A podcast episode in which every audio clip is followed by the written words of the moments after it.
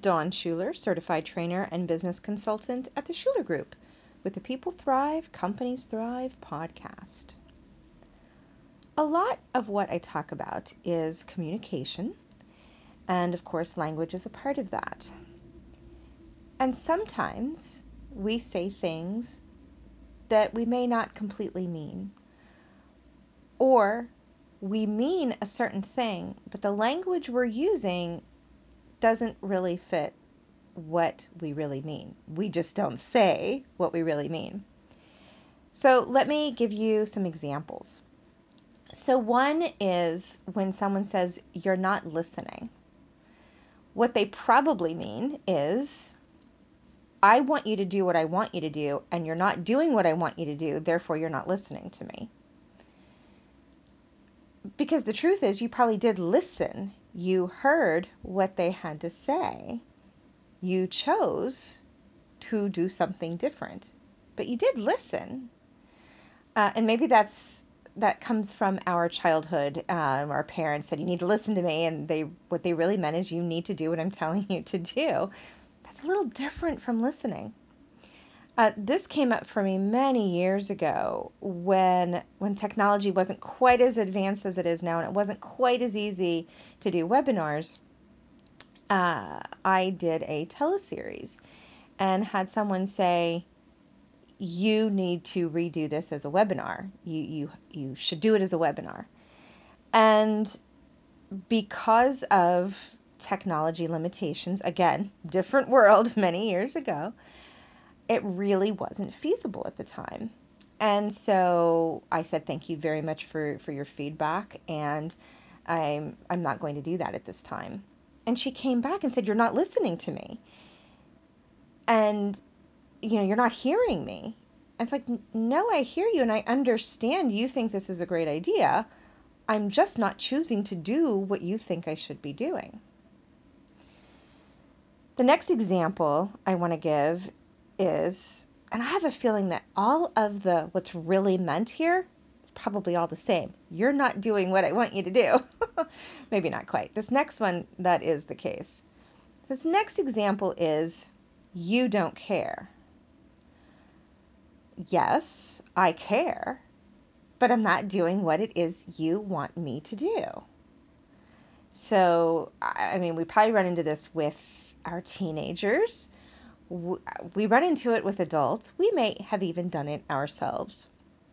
But it comes across as here's what's going on, and here's the thing that I need. And for whatever reason, your answer is no. And so you say no. You don't care. I do care, but for my reasons, I cannot accede to your request. But it's not about not caring. The next example is this is a priority for me, whatever this could be an action, a, a habit, um, a particular task, um, something in, in the particular work life, who knows. But then when they don't do it, is it really a priority? And it may be that they like the idea, that really they would like it to be a priority, and that they may work on it so that at some point it is a priority, but it's not really. That's being honest, isn't it? Um, wouldn't we really rather have people be honest with us? People show what's important to them by what they do and where they choose to spend their time.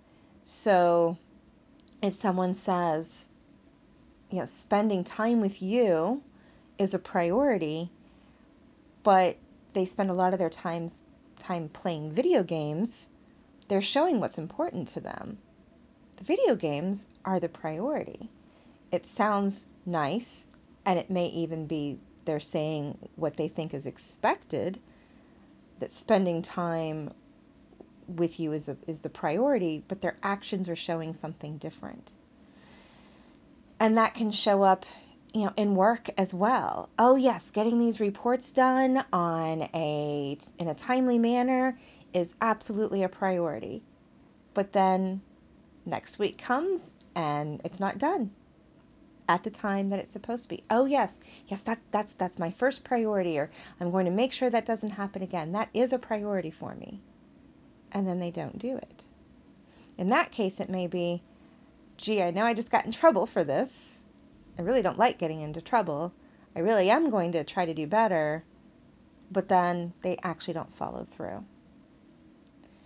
The fourth example that I want to give is I'm taking responsibility for my actions.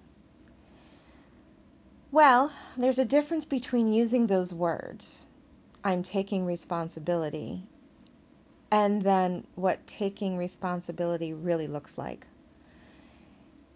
And to be very honest, taking responsibility for something means that you deal with the results of your actions you deal with the natural cause and effect. In some cases, you may have to deal with the consequences of those actions. So, taking responsibility means I made this choice.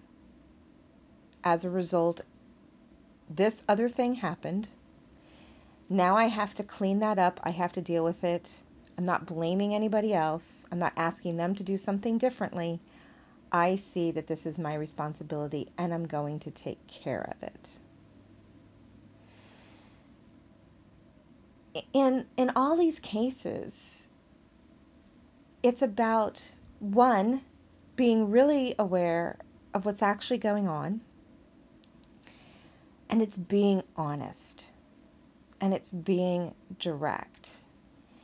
And that's hard for a lot of us because we're taught to be nice and not to hurt other people's feelings. And, you know, maybe some of us have been trained to be people pleasers and we really don't like the hard conversations and we don't want to create conflict. And so that if we say no, we're inviting that conflict or the potential for conflict.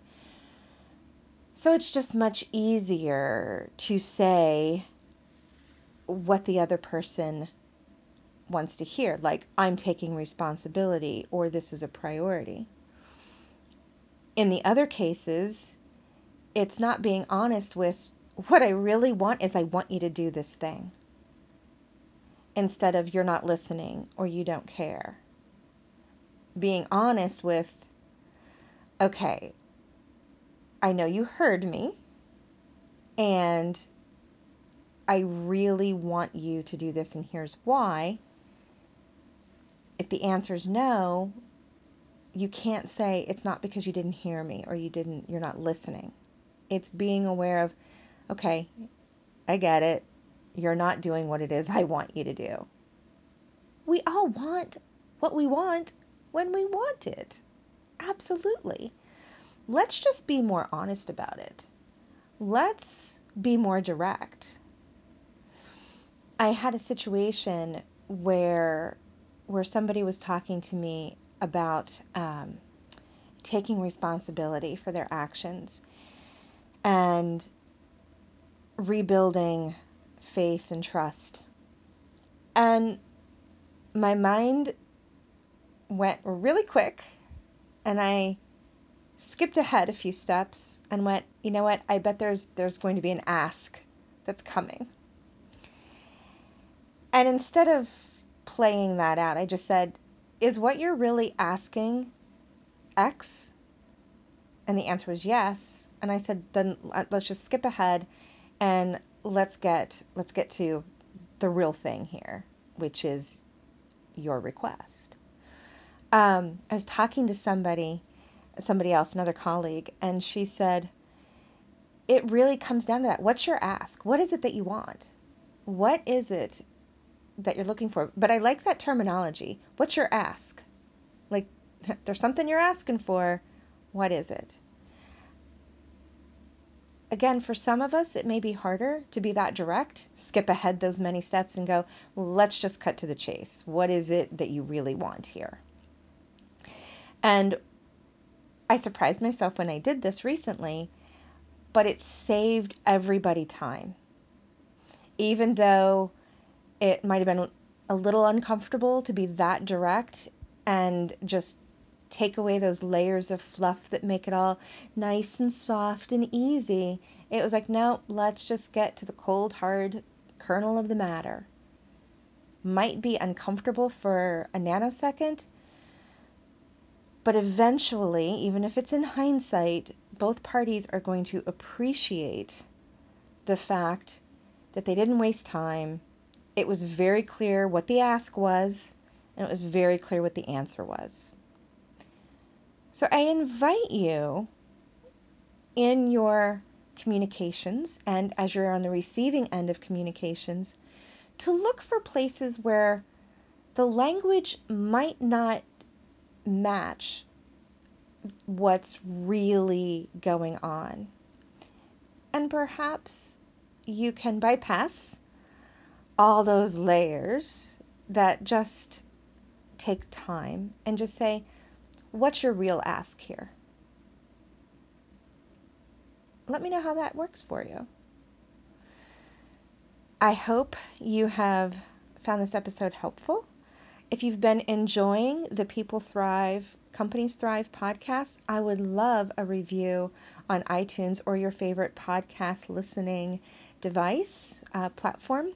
And because with your support, then I know I'm giving you content that's helpful for you. Until next time, may you thrive.